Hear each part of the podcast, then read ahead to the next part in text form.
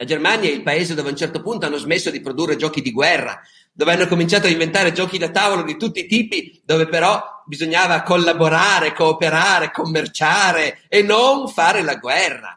La Germania è il paese che ha detto la svastica va cancellata, è proibito esporla in pubblico, ma questo significa che se un negozio di francobolli ha in vetrina una serie di francobolli tedeschi del tempo del regime nazista con la svastica, nella vetrina su ogni francobollo c'è un pezzetto di scotch che nasconde la svastica sul francobollo. Perché quelli sono tedeschi e le cose, quando le hanno interiorizzate, le fanno seriamente.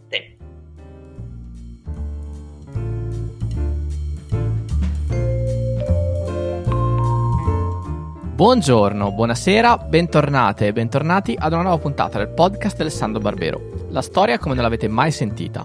La raccolta indipendente senza scopo di lucro delle lezioni e conferenze del professor Barbero. Oggi ascoltiamo una puntata Barbero Riserva, l'intervista al professor Barbero organizzata dall'AMPI della città di Dalmine nel febbraio 2021, dal titolo Fascismo e comunismo, una scorretta equiparazione. Intervista al professor Barbero Cristiano Poluzzi. Buon ascolto.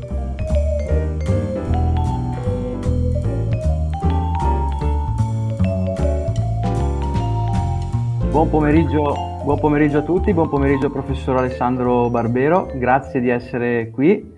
Benvenuti, so che siete in tantissimi, ci state seguendo, lo dico anche al professore da, da tutta Italia, eh, siete in tantissimi e benvenuti qui in diretta dalla pagina Facebook Ampidalmine. Questa nostra intervista eh, sarà poi anche caricata sul nostro canale YouTube nelle prossime ore o nei prossimi giorni e niente, io sono Cristiano Poluzzi, tesserato Ampi Dalmine e condurrò la prima parte dell'intervista con il professor Barbero, che ringrazio ancora di essere qui con noi, nostro, nostro ospite. Eh, so che è riuscito a, tra i suoi tantissimi impegni a trovare il tempo per questa intervista e di questo, a nome di tutto il direttivo, siamo davvero molto molto grati. Ehm, qualche breve ringraziamento in, introduttivo prima di lasciare la parola al professore e prima anche di spiegare un po' come avverrà questa intervista.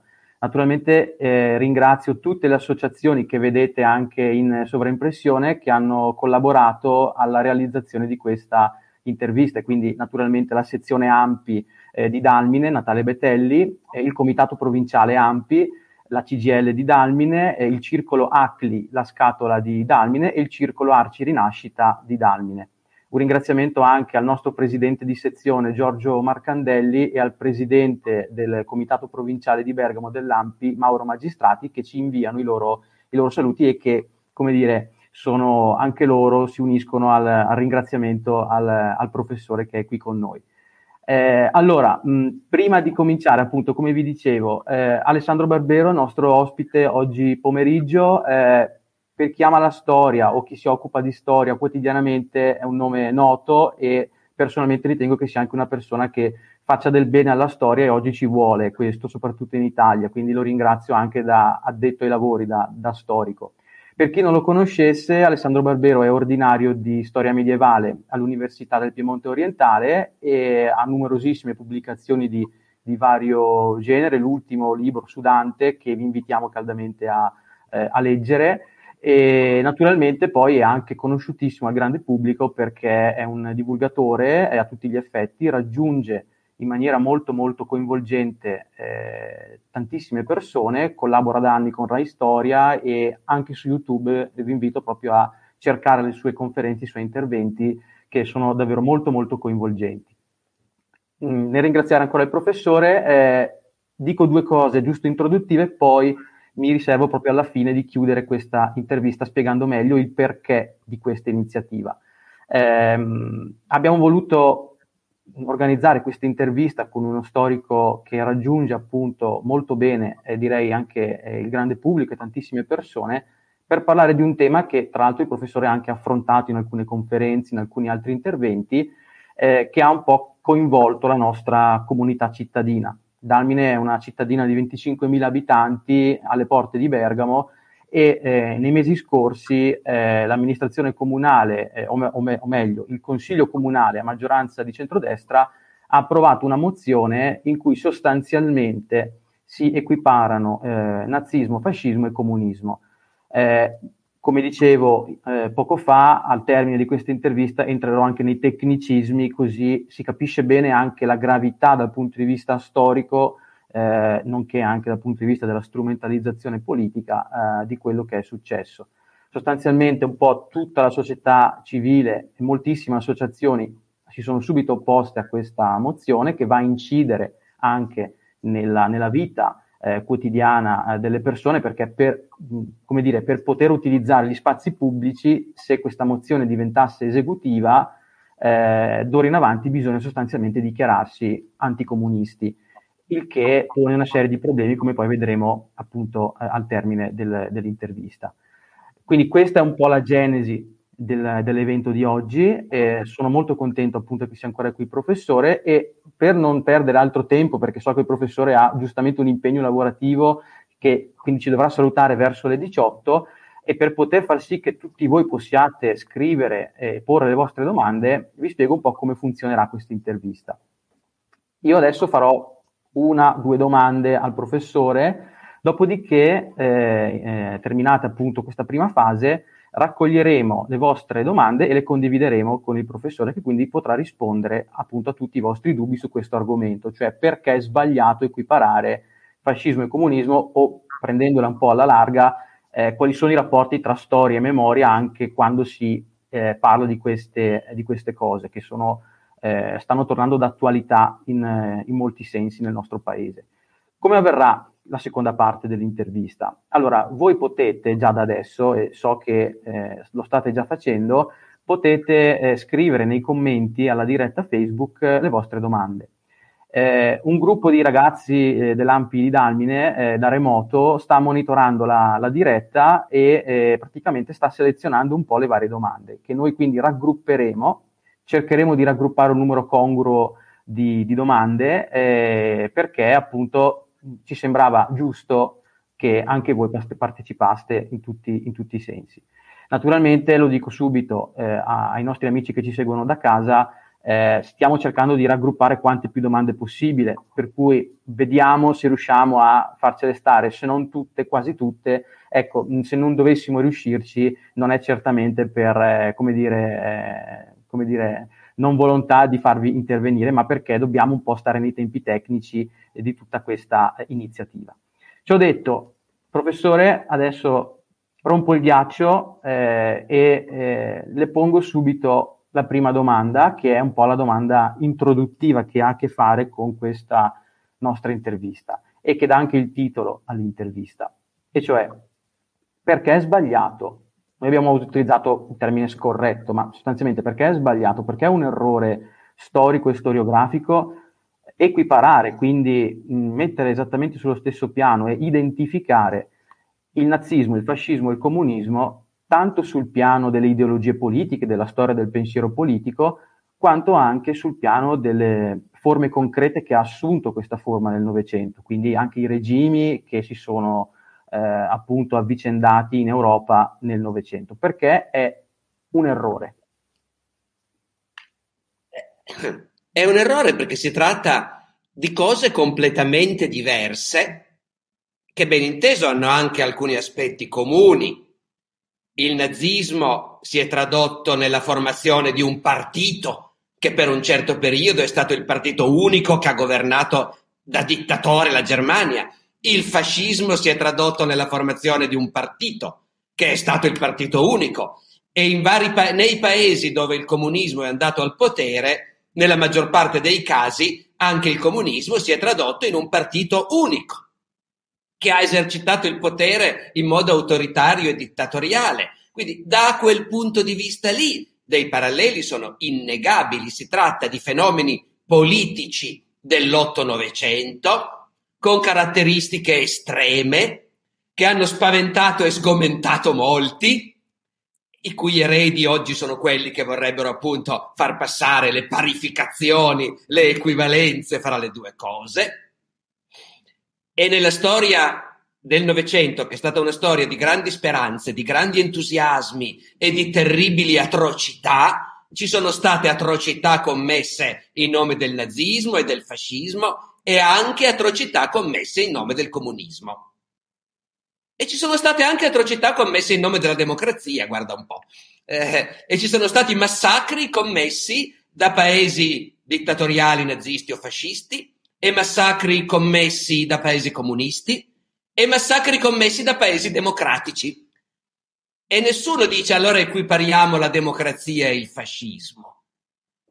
Allora, che ci siano delle analogie è chiaro, perché stiamo parlando della politica otto e novecentesca, ma se uno mi dice sono la stessa cosa, allora bisogna che siano davvero la stessa cosa. Perché non sono la stessa cosa?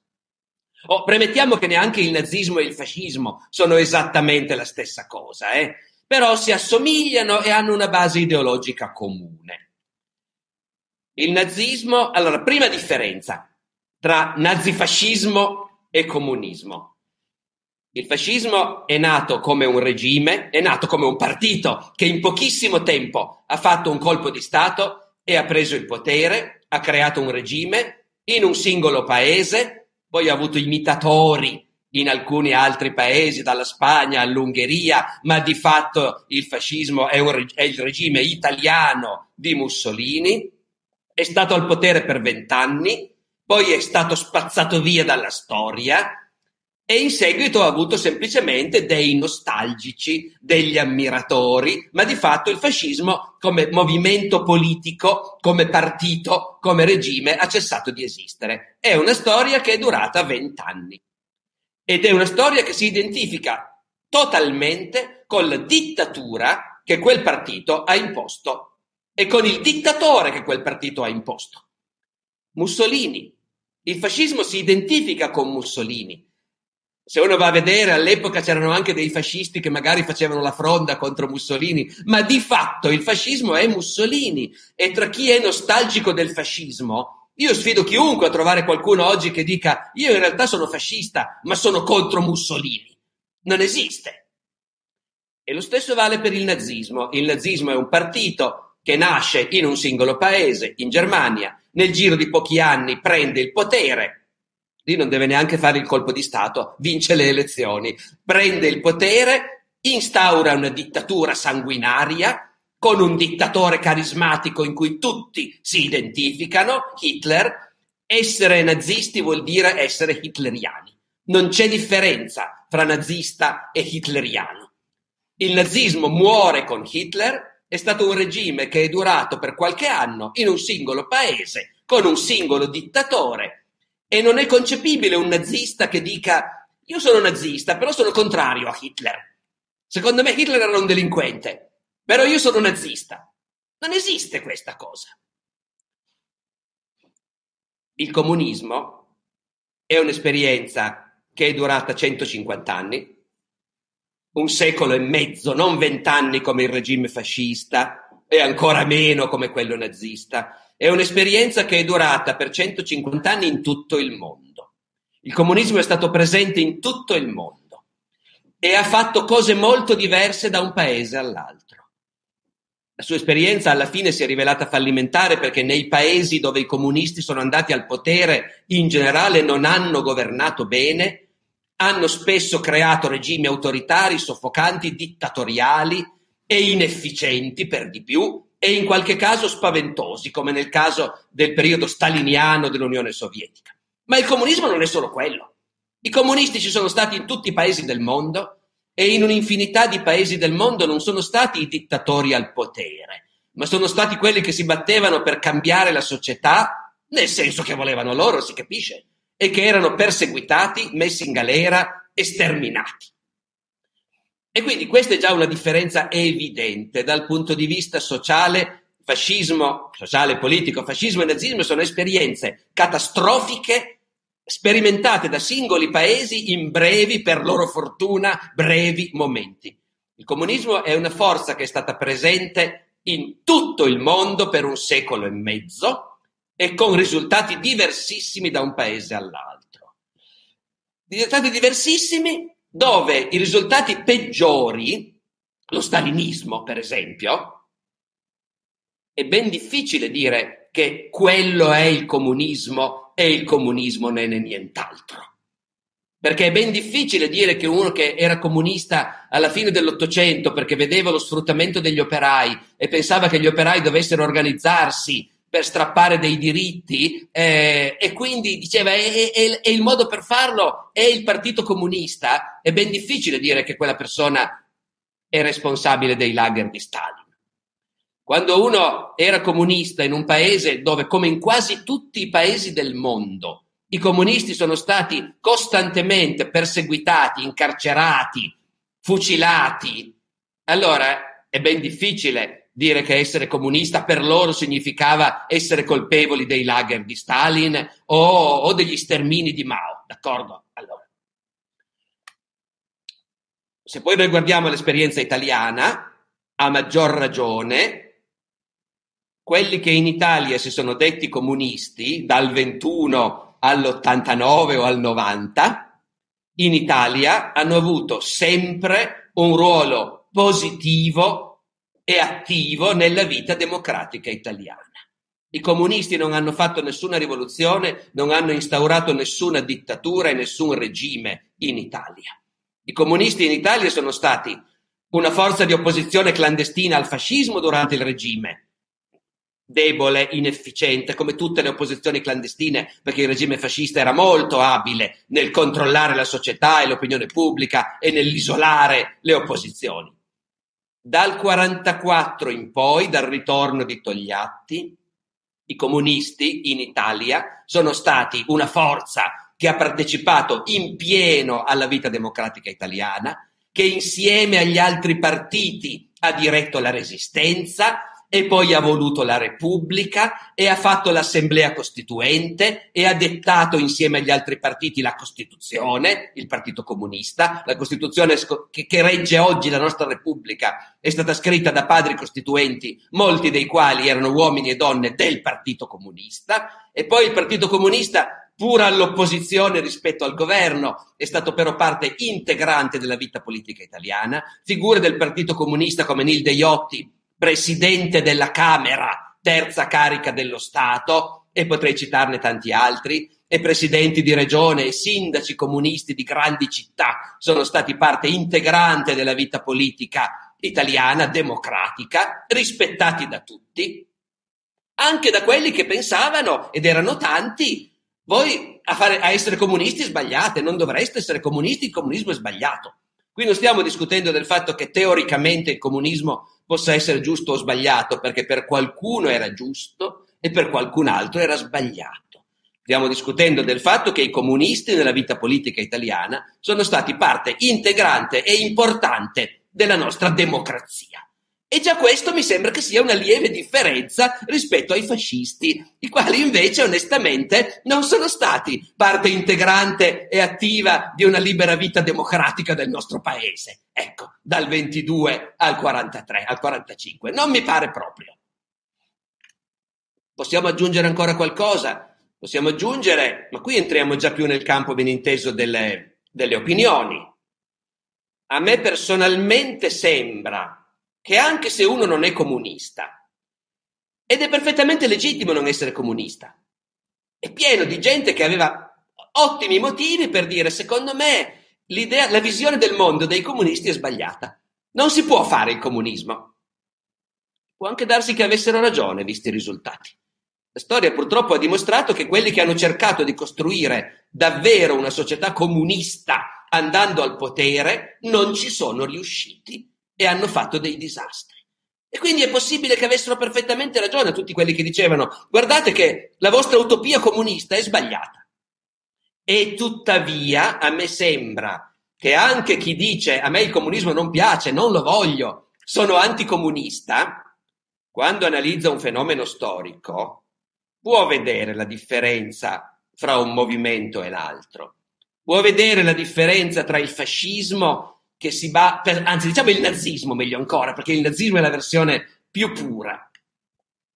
Il nazismo che dice l'uguaglianza, nemmeno per idea, la democrazia, una porcata, le razze sono quello che conta e tra gli esseri umani ci sono le razze che devono dominare, gli ariani, con al vertice i tedeschi, e ci sono le razze che devono ubbidire, e ci sono le razze di schiavi e ci sono le razze che vanno sterminate. E la razza dominante con la forza, con la guerra, con le armi deve imporre il suo dominio e ridurre in schiavitù il mondo.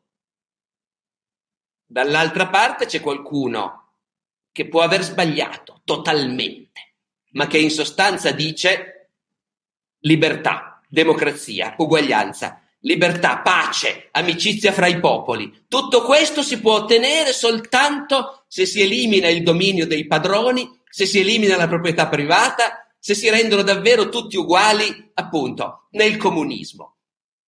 Era possibile, magari era impossibile. Quando ci hanno provato l'hanno fatto in modo violento, verissimo. E tuttavia, a livello di principi, la differenza fra un'ideologia e l'altra a me sembra che si veda. E mentre quando un'ideologia si scatena in un paese, travolge le coscienze e conquista anche gente che magari è gente per bene, per cui io sono sicuro che perfino in Germania c'era gente che si è entusiasmata per Hitler ed erano persone per bene. E so con certezza che in Italia un'infinità di persone per bene erano fascisti, però lo erano, come dire, in contraddizione con se stessi perché sceglievano di non vedere gli aspetti invece intrinseci di quell'ideologia, che era un'ideologia della disuguaglianza, dell'oppressione. Chi era comunista, se apriva gli occhi, semmai diceva, insomma, quelli che ci comandano dicono di essere comunisti, ma si sono dimenticati cosa dovrebbe essere. Quando Stalin è andato al potere era pieno nel mondo di comunisti che avevano orrore del modo in cui Stalin stava gestendo il comunismo in Unione Sovietica. E dunque, di nuovo, appunto, mi pare evidente che stiamo parlando di fenomeni diversi. Ecco, semplicemente chi dovesse dire no, sono uguali ed essere comunista è una colpa da, da, da, da pagare esattamente come essere stato fascista, e beh, no, non è la stessa cosa.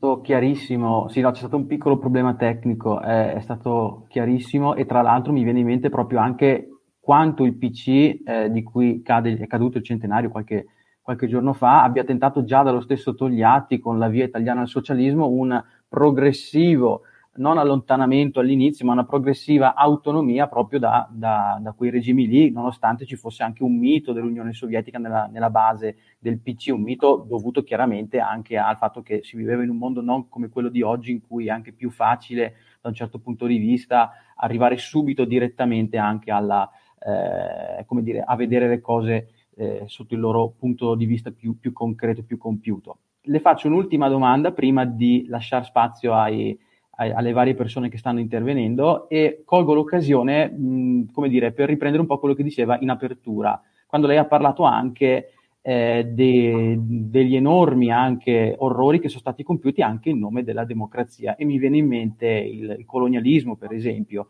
eh, il saggio di Todorov sulla conquista dell'America, anche se siamo in un'epoca molto molto antecedente nel Cinquecento, ci fa capire tantissime cose di cos'era poi quel sistema eh, che, da cui poi sarebbero nate prima il capitalismo e poi le democrazie liberali.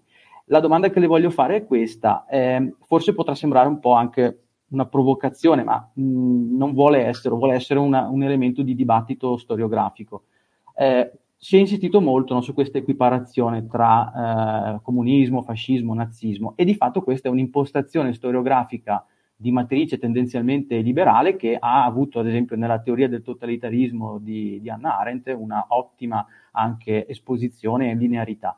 Eh, mi sembra però che, come dire, in questo continuare a, a, fare questa equiparazione che, come abbiamo appena detto, come ha appena detto lei, è anche forzata perché è anche un errore dal punto di vista storico, si tende sempre no, a dire fascismo, nazismo, comunismo sono uguali, noi invece no. Le volevo chiedere, dal punto di vista storico, noi sappiamo che poi la resistenza fu fatta anche da, da tutti, dai cattolici, dai liberali, eh, dai socialisti chiaramente, ma all'inizio, all'inizio, nell'ascesa del fascismo, quindi nei primissimi anni, negli anni in cui nasceva il Partito Comunista, quale fu il rapporto tra il movimento, il mondo liberale e il nascente regime?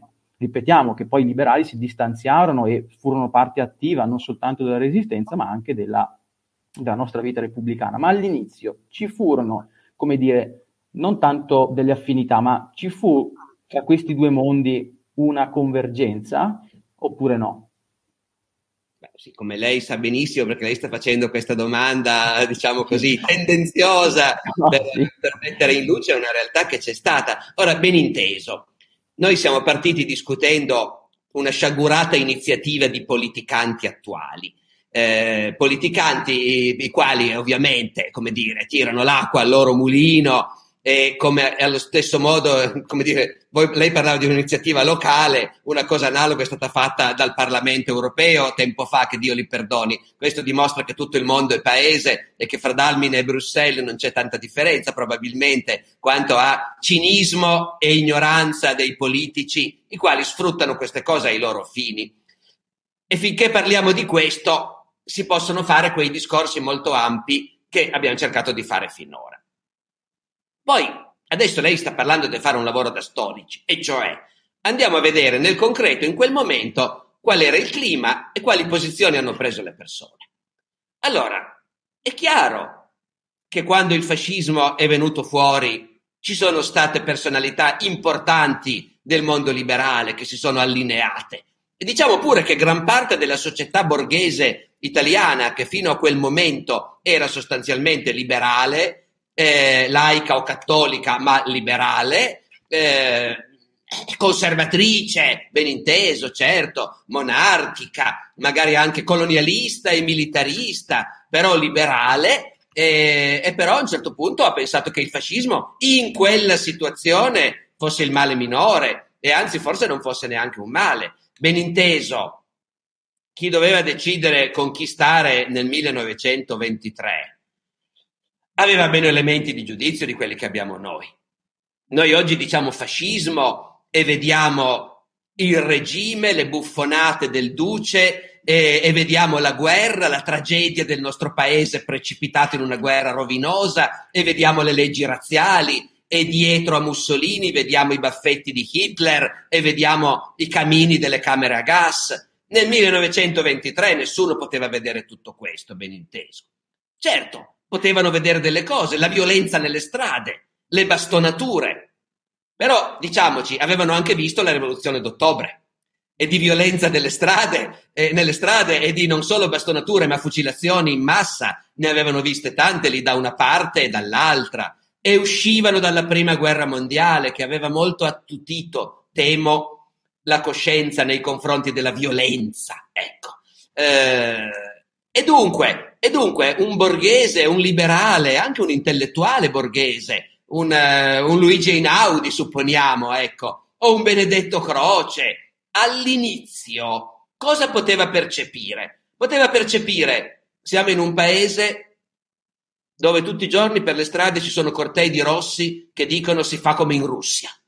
Siamo in un paese dove gli operai occupano le fabbriche, dove si sputa in faccia agli ufficiali in divisa quando salgono su un tram, eh, dove vogliono fare quello che hanno già fatto appunto in Russia, dove hanno fucilato, massacrato e sono precipitati nella guerra civile. Un borghese aveva tutto il diritto di essere spaventato di questa prospettiva. E quando viene fuori un movimento, magari fatto anche quello di buzzurri e di gente poco raccomandabile, però con buoni appoggi, buoni sostegni e buone amicizie, eh, che sotto sotto garantisce che invece tornerà l'ordine e che il paese sarà prospero e rispettato e l'esercito avrà di nuovo il ruolo che gli spetta e la monarchia sarà di nuovo rispettata Certo, il capo dei Buzzurri fino a ieri era un repubblicano, ma vabbè, pazienza. Eh, allora, è, è, perfettamente comprensibile. A me non scandalizza appunto che un sacco di brava gente in quel momento abbia pensato, toh, questi qua, meno male che ci sono loro. Anche perché, ragazzi, tutti noi sappiamo che quando noi ci muoviamo da cittadini nel nostro presente e non sappiamo niente del futuro, ma anche noi diciamo ma tutto sommato questi non mi sono così male, magari li voto la prossima volta. E non abbiamo sposato un'ideologia per sempre, ci proviamo, vediamo. Eh, allora appunto l'unica cosa che avrebbe dovuto allarmare era il tasso inquietante di violenza. I più attenti lo capivano. i Gobetti, gli Amendola, i Matteotti lo capivano, parlando appunto dei liberali o al massimo dei socialisti. Certo, ecco, tanti borghesi non l'hanno capito. È un errore, sì, è una colpa, ma sì, va bene. Però, amen, io non, non, non, mi sentirei mai di dire non stringerei la mano a Luigi Einaudi perché ha accettato di sostenere il primo governo Mussolini. Lo storico queste cose le deve capire. Poi, man mano che il governo Mussolini ha rivelato il suo volto dittatoriale senza scrupoli, molti si sono allontanati, naturalmente, certo.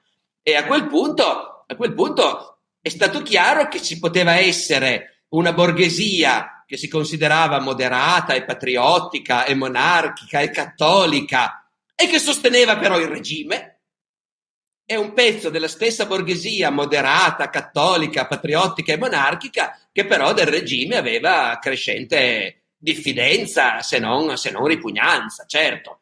E, e ovviamente aveva ripugnanza anche per il comunismo. E lì ci sono i germi, diciamo quelli legittimi, di una comparazione, non di una equiparazione. Comunismo e nazifascismo sono stati cose molto diverse, ma sono entrambi movimenti che rispetto alla società liberale ottocentesca proponevano un modo drasticamente diverso di fare politica e di organizzare la vita collettiva e in questo senso si può perfettamente capire che ci fosse un mondo di mezzo, un mondo moderato, che li vedeva con orrore sia gli uni sia gli altri. Oggi, dopo una storia così lunga, andare a riproporre una equiparazione totale invece può essere soltanto strumentale per ragioni di bottega ed è uno stravolgimento della verità storica. Eh, assolutamente sì, infatti la domanda era proprio anche eh, voluta per eh, in qualche modo far capire che queste sono strumentalizzazioni che, eh, ahimè, eh, ripeto, parlo da storico, noi subiamo da diversi, da diversi anni anche nel dibattito, nel dibattito pubblico. Eh, bene, allora abbiamo ancora, inauguriamo la, la seconda parte della, dell'intervista, sono pronte le varie domande, dovrebbero comparire anche tra poco eh, davanti a noi, anzi sotto di noi, quindi eh, stiamo in attesa di vedere quali sono le prime domande. Eh, allora, Laura ci chiede, nell'attuale periodo apice del capitalismo e della globalizzazione, è possibile in Occidente che eh, riaffiorino comunismo e fascismo, ma con forme più contestualizzate? Forse mm, con forme magari un po' più, mi permetto di interpretare la domanda, un po' più morbide, forse o comunque un po' più accettabili, non così drastiche, così nette come magari fu nel Novecento. O comunque forse vuole anche dire, come dire, conforme più aderenti ai problemi e alle realtà dell'oggi. O anche così, certo, no? certo. Ma dunque, intanto non è la stessa cosa naturalmente, un eventuale riaffiorare del comunismo e un eventuale riaffiorare del fascismo. Il comunismo è innanzitutto un modello di società che si vuole costruire globale che prevede di rinunciare al capitalismo, di rinunciare alla proprietà privata dei mezzi di produzione. Poi dove mettere i paletti ovviamente è sempre in discussione, ci limitiamo ad abolire il, dire, i padroni di Fiat Chrysler oppure anche l'ortofrutta all'angolo deve appartenere allo Stato. Lì c'è un vasto, no, un vasto ventaglio di opzioni. Il comunismo non è semplicemente la voglia di riscatto dei poveri, degli oppressi, non è semplicemente la difesa dei lavoratori da chi li sfrutta, è stato tutte queste cose idealmente, ma è stato anche appunto il tentativo di costruire una società diversa. Ora, mentre io penso che forme di lotta, di protesta, di difesa degli interessi dei lavoratori, di lotta per recuperare diritti perduti. Siano probabili, possibili di sicuro e spero anche probabili in futuro, mm, non mi sento di dire, non mi sento di immaginare facilmente che questo si traduca nel comunismo, cioè nella riproposta proprio di un completo modello di costruzione, di, di lettura della realtà il comunismo ci ha messo 150 anni da quando è stato teorizzato a quando si è visto che era un fallimento. ha alle spalle il comunismo prima di arrivare al potere in un paese, finalmente, nel paese sbagliato oltretutto, nella Russia arretrata nel 17. Il comunismo ha alle spalle eh, dal 48 al 17, vedete anche voi, quasi 70 anni di riflessione, di elaborazione teorica, di congressi, di trattati, di scissioni. Non c'è niente del genere all'orizzonte. Il fascismo è una cosa un po' più semplice. Il fascismo non è nato dopo decenni in cui profondi filosofi e grandi intellettuali eh, e leader sindacali e politici discutevano, si riunivano a congresso per decidere cosa doveva essere il fascismo. Ecco, il fascismo è nato di punto in bianco, inventato da Mussolini con altri quattro gatti, ai quali importava molto poco stabilire cosa fosse il fascismo, tant'è vero che all'inizio a qualcuno facevano credere che era una forza di sinistra, a qualcun altro che era di destra, che era la rivoluzione. No, non è la rivoluzione, ma facciamo finta che lo sia però. Ecco, eh, cosa fosse il fascismo non interessava a nessuno. Il fascismo era il potere di un movimento violento che aveva alcune idee chiare, la forza, il nazionalismo, presto anche la razza, l'imperialismo del nostro paese e fermare i rossi, fermare i comunisti con tutti i mezzi. Questo era il fascismo. È nato in un attimo, in un momento in cui c'era una gran voglia di qualcosa del genere. Potrebbe nascere di nuovo? In quel senso sì, però, e non a caso noi oggi, come dire, mappiamo con preoccupazione i movimenti che vengono definiti fascisti che compaiono in Germania, in Europa orientale. Lì però bisogna intendersi perché il fascismo storico ha avuto anche certe caratteristiche precise, eh? e cioè, eh, come dire, una concezione totalitaria della società. Tutti devono partecipare, tutti devono mettersi in camicia nera, tutti devono marciare. Gerarchia, capi, il capofabbricato, il capoquartiere, eh, iscrizione obbligatoria. Il sabato non vai a fare la pesca, ma vai alla manifestazione. Eh, ecco, questo tipo di coinvolgimento capillare di massa, di militarizzazione delle masse, era di grande attualità negli anni 20 e 30, quando per la prima volta si faceva i conti con la società di massa, appunto. Io questo non lo vedo oggi. A me non sembra che oggi anche i movimenti di quelli che marciano con le teste rasate abbiano in mente una società in cui ci sarà un partito unico e tutti dovranno essere iscritti e ci sarà una camicia di un certo colore obbligatoria per tutti. A me sembra che esprimano pulsioni paragonabili a quelle fasciste per l'idea di risolvere i problemi con la violenza, per l'idea razziale, la supremazia bianca e così via. Ma per altri versi non è fascismo neanche quello, a me sembra, ecco. A meno che non diamo di fascismo una definizione molto generale, come si è sempre fatto, va detto, eh? Però non è tanto da storici in questo senso.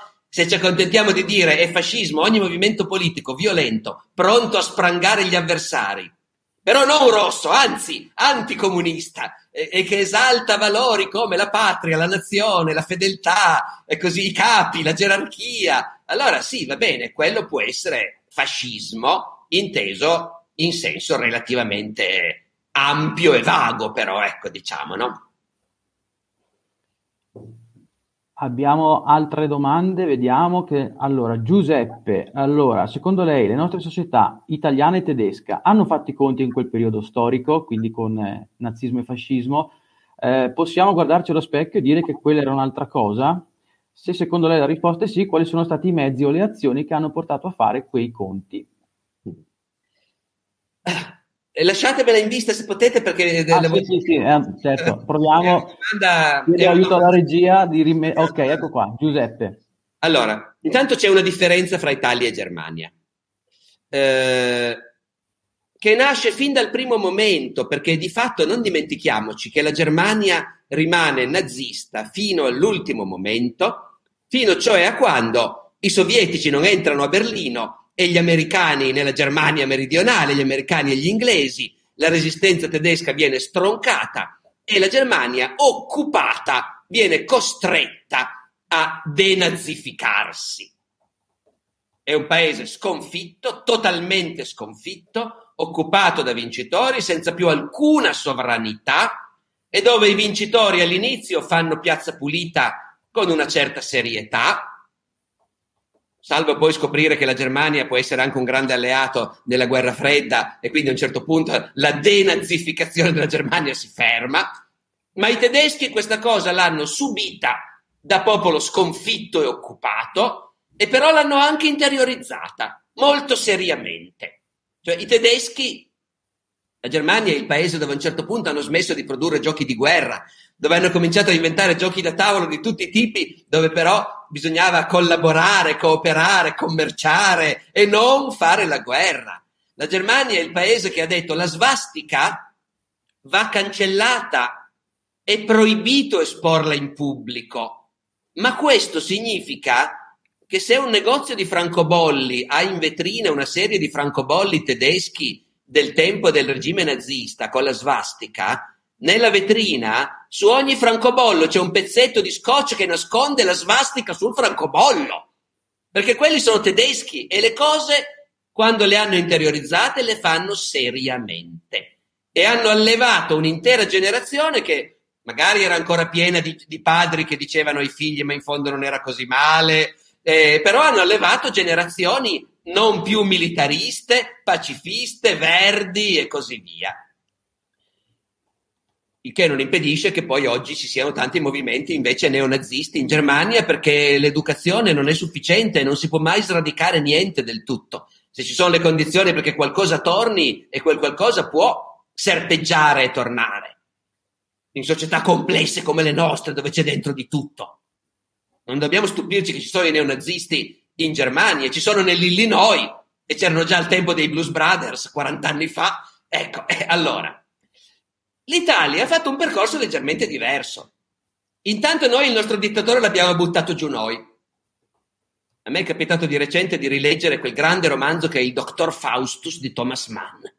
Il Dottor Faustus, il narratore, scrive negli ultimi anni della guerra è un antinazista moderato, un professore di scuola, un, che racconta più o meno quel che sta succedendo. E a un certo momento, è bellissimo perché quando Mussolini cade, anzi quando ormai va tutto a finire male, il narratore, cioè Thomas Mann, fa un confronto e dice noi tedeschi ci stiamo precipitando a capofitto nella rovina dietro al nostro grand'uomo.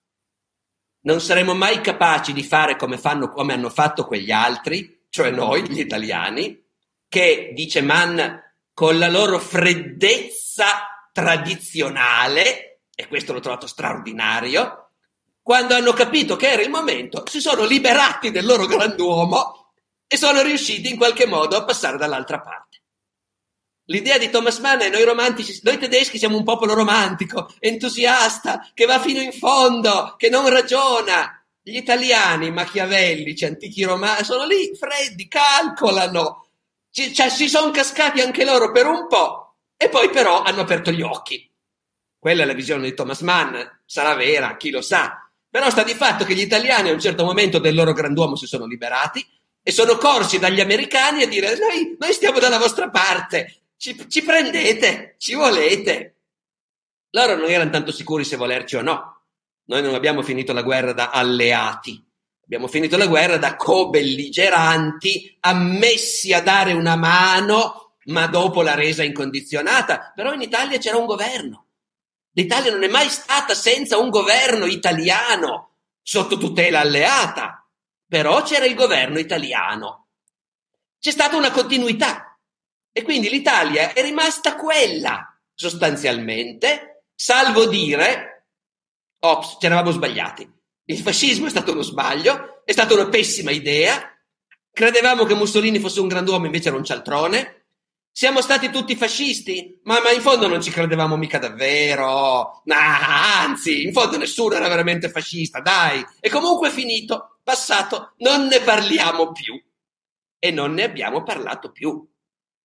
Ovviamente sto facendo un discorso molto semplificato. Ci sono stati anche i partigiani che tra il 25 aprile e i primi di maggio del 45 si sono detti se non li ammazziamo adesso non li ammazzeremo mai più e hanno ammazzato tanti fascisti che altrimenti si sarebbero ritrovati poco tempo dopo questori, capi della polizia, prefetti, eh, presidi di liceo o chissà che cos'altro. Eh, il giudizio storico su un fenomeno del genere ovviamente è un fenomeno complesso, però a parte quel momento, il resto dell'Italia è stata traghettata dall'essere fascista all'essere antifascista senza farsi tanti problemi. Dobbiamo riflettere sul fatto che abbiamo commesso crimini di guerra in Libia, in Etiopia, in Jugoslavia, in Grecia, in Russia, ma no, tanto è finita, è stato tutto uno sbaglio. Noi non abbiamo riflettuto molto su queste cose. Tuttora c'è un dibattito storiografico, o meglio, uno studio di questi fenomeni da parte degli specialisti, ma nel dibattito collettivo queste cose quasi non esistono, no? Ecco, quindi abbiamo fatto i conti noi e i tedeschi in, modo, in modi molto diversi. I tedeschi, direi, in modo più profondo e radicale, ma in realtà anche noi, perché tutti quelli che poi dicevano ma io in fondo non sono mai stato fascista, ci credevano davvero alla fine. Non ci vuole molto per convincersi. E il passato è finito, adesso sono tempi diversi e quindi, insomma, noi ci prendiamo questa Italia in cui nessuno, come dire, vorrebbe più davvero vivere sotto il fascismo, su questo non ci sono dubbi, però un sacco di gente ha sentito raccontare dai nonni che il fascismo in fondo non era così male e, e che i comunisti erano molto peggio e, e continua a pensarlo e noi continuiamo a spaccarci, il nostro paese continua a spaccarsi fra i nipotini dei fascisti e i nipotini dei partigiani eh, noi siamo un paese dove queste cose contano e, e si tramandano, no? Ecco, eh, senza che in realtà, ripeto, secondo me, nemmeno quelli che vanno in giro o una volta andavano in giro dicendo Mussolini era un grande politico, ma nessuno di loro vorrebbe vivere davvero nel fascismo, obbligato a mettere la camicia nera e a marciare e a stare lì in piazza davanti al balcone. Nessuno lo vorrebbe davvero. Il mondo è cambiato. Però sono, come dire, dei simboli che ognuno si porta dietro nella memoria, visto che prima lei citava, no, Cristiana, la memoria, nella memoria delle famiglie, che è una cosa che sta lì, che magari conta poco nella vita concreta, ma quando devi pre- fare delle scelte politiche, allora torna fuori e ti, e ti dirige in qualche modo, senza quasi che tu te ne accorga. Eh, in, mm, le chiedo, abbiamo ancora tempo per una domanda oppure no? Sì, sì, ok. Allora, intanto ne faccio io, ne faccio io una a bruciapelo che mi è venuta in mente adesso, quindi mh, mm, le chiedo quanto ha inciso Norimberga in Germania eh, in questa anche interiorizzazione dei tedeschi eh, nei crimini che sono stati fatti commessi dal regime nazista. Noi in Italia non abbiamo avuto processi dei, simili. E mh, poi adesso so che sta per comparire una domanda, quindi non voglio togliere la, la domanda a chi ce l'ha mandata e quindi... Rispondo un attimo su Norimberga, no, io poi non è, devo dire, non è che io conosca così bene queste vicende, eh. io credo però che Norimberga nell'insieme abbia contribuito eh, a creare un senso di orrore nei confronti del regime nazista e dei suoi capi. Eh, ben inteso, in Germania ci saranno stati umori di tutti i tipi, eh, anche del genere, ma con che diritto giudicano e impiccano i nostri capi solo perché loro sono i vincitori. Però di fatto il processo di Norimberga eh, è rimasto impresso nella memoria collettiva per aver rivelato gli orrori dei campi di concentramento, anche se il processo era mirato a tutt'altro, eh? Eh, quelli che sono stati impiccati a Norimberga sono stati impiccati per aver precipitato il mondo nella guerra. Sono quelle le responsabilità che i vincitori imputavano ai nazisti e al grande Stato Maggiore, naturalmente. Però è venuto fuori anche il problema dei campi di concentramento, non dico di sterminio volutamente, perché al tempo di Norimberga non sapevano mica molto di Auschwitz, però sapevano delle cataste di morti di tifo nei campi liberati dagli americani no? in Occidente e, e, quelle immagini sono rimaste nella memoria collettiva. Io credo che quindi Norimberga sia servita anche ai tedeschi per dire effettivamente noi abbiamo commesso un orrore innominabile, con cui non è facile fare i conti, ma che comunque nessuno può sognarsi di rivendicare. Noi in Italia Peraltro gli italiani hanno commesso crimini di guerra un po' dappertutto, ma non certo al livello dei, dei tedeschi, eh, sia ben chiaro. Ecco, eh, noi in Italia quel tipo di, di esperienza eh, purificante, diciamo così, non, non, ce l'abbiamo avuta, certo. certo. Ehm, allora, mm, vediamo se arriva la domanda. Allora, Antonella, perché dopo il PC si è persa in Italia l'identità comunista? Qui, se vogliamo, forse anche eh, domanda anche che richiama un po' eh, il centenario che c'è stato, eh, insomma, l'anniversario dei giorni, dei giorni, scorsi. Secondo lei perché si è persa questa identità comunista? di rispondere in Italia. Anche in base alla mia esperienza personale. Voglio dire, ma que- in parte è quello che ho già detto prima, colleghiamoci a quello che ho detto prima. Essere comunista non può voler dire soltanto eh, io sto con i lavoratori in sciopero contro i padroni che li sfruttano, io voglio più uguaglianza, voglio più diritti. Non vuol dire questo. Chi è comunista vuole tutte queste cose, certo, ma ha un progetto e una visione del mondo e pensa che il capitalismo che attualmente è il sistema unico e il pensiero unico ovunque, compresa la Cina comunista, ben inteso, cosiddetta comunista, chi è comunista davvero pensa che il capitalismo debba essere superato e che sia possibile costruire una società con delle regole diverse. Ora, questo progetto non c'è oggi nel mondo, non c'è da nessuna parte.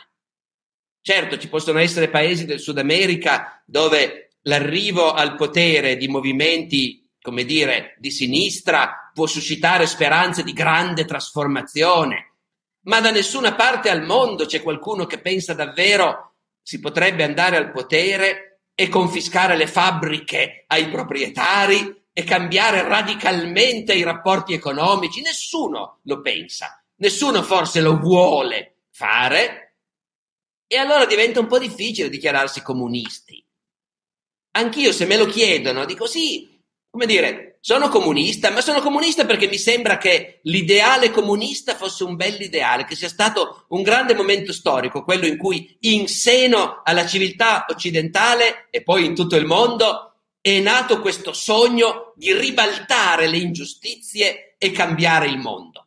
Poi però quel sogno è fallito, ha provocato disastri, ha provocato orrori in certi casi e, e oggi nessuno lo persegue più quel sogno e quindi come puoi dirti comunista? Dove è finita? Non ci può essere un'identità comunista in questo senso, mi sembra, nell'Italia e nel mondo di oggi.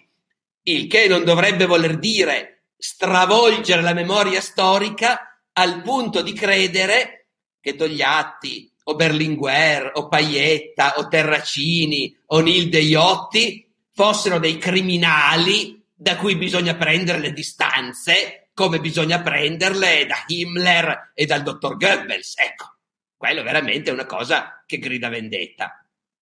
Completamente, completamente d'accordo su quest'ultimo, su quest'ultimo, passaggio, in particolare anche chiaramente su, sulla risposta in generale. Eh, abbiamo ancora qualche minuto, vediamo, mi dica professore. Eh, sì, noi siamo sempre... 18, meno un minuto posso stare. Ok, allora facciamo ancora, abbiamo ancora quattro minuti, stiamo sul timing. Una domanda, vediamo cosa... Mh, mm, eh, arriva eh, una, una, domanda, eh, vediamo un po', so che sono al lavoro anche i nostri eh, ragazzi della sezione perché c'è dietro un lavoro molto molto importante, eh, anche perché la mole di domande che sono arrivate, professore, è veramente sterminata, quindi eh, insomma i numeri che stiamo facendo non, non ci crediamo, siamo una piccola sezione, quindi per noi è una cosa, puoi immaginare, fuori, fuori dall'ordinario. Eh, vediamo un po'. Eh, allora, non, nel caso sono... Ok, Roberto, quanto influiscono i social network nella diffusione di idee nazionaliste? C'è il pericolo di un ritorno a quelle ideologie tramite questi nuovi mezzi di comunicazione? Beh, allora, i mezzi di comunicazione del momento sono sempre usati con efficacia da tutti i movimenti politici, e in particolare da quelli che si propongono come movimenti nuovi, rivoluzionari, innovatori e così via. Eh, quindi diciamo sì, certo, ogni epoca ha i suoi.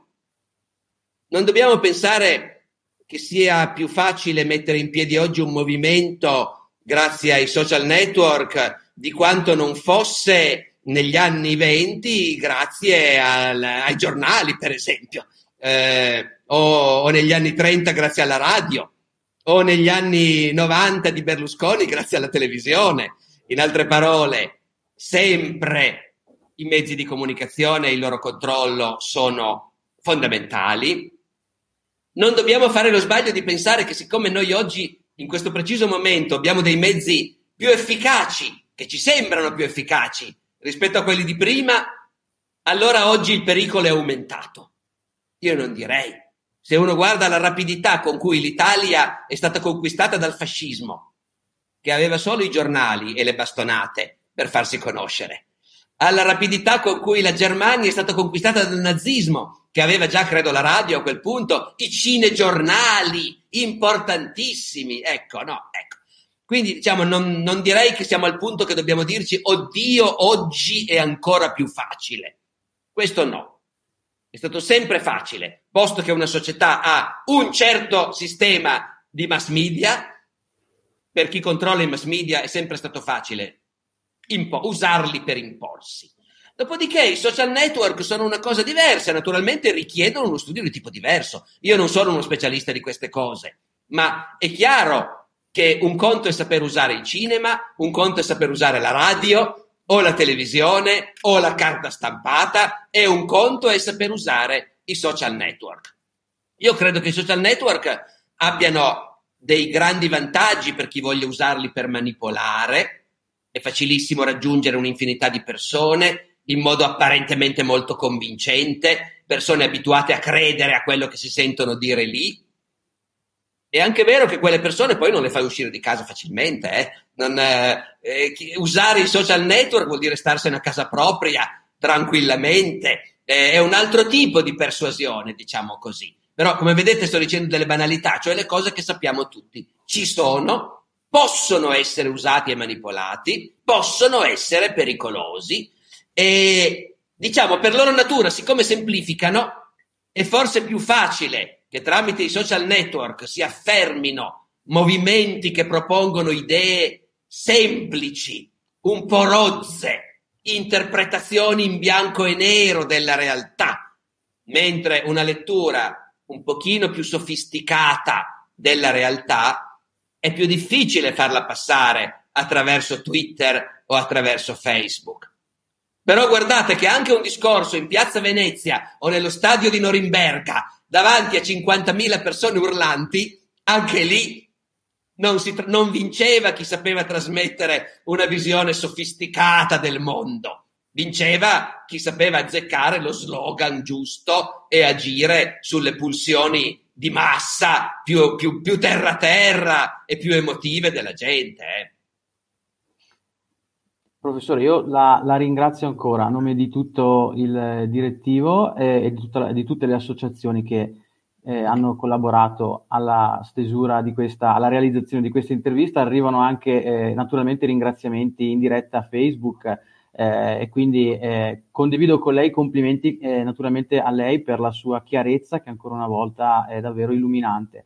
E, prima di salutarci, mh, come dire, nel ringraziarla ancora, eh, naturalmente so che adesso deve andare, quindi invito tutti a rimanere un attimo connessi ancora qualche minuto in cui io spiegherò dal punto di vista dei tecnicismi il perché di questa iniziativa, ma mi sento di dire che ci farebbe molto piacere come AMPI, CGL, ACLI e ARCI eh, poter magari anche invitarla di persona quando, come dire, eh, si potrà fare, quindi anche prossimamente, senza darci una scadenza naturalmente immediata, perché la situazione è quella che è, anche per poter parlare insomma, di, di altro, insomma, il libro, il libro sudante o una, una conferenza delle, delle, sue. A noi ci farebbe davvero piacere, abbiamo un teatro veramente, veramente grande, teatro civico, quindi speriamo di non doverci dichiarare anticomunisti per fare quell'iniziativa lì.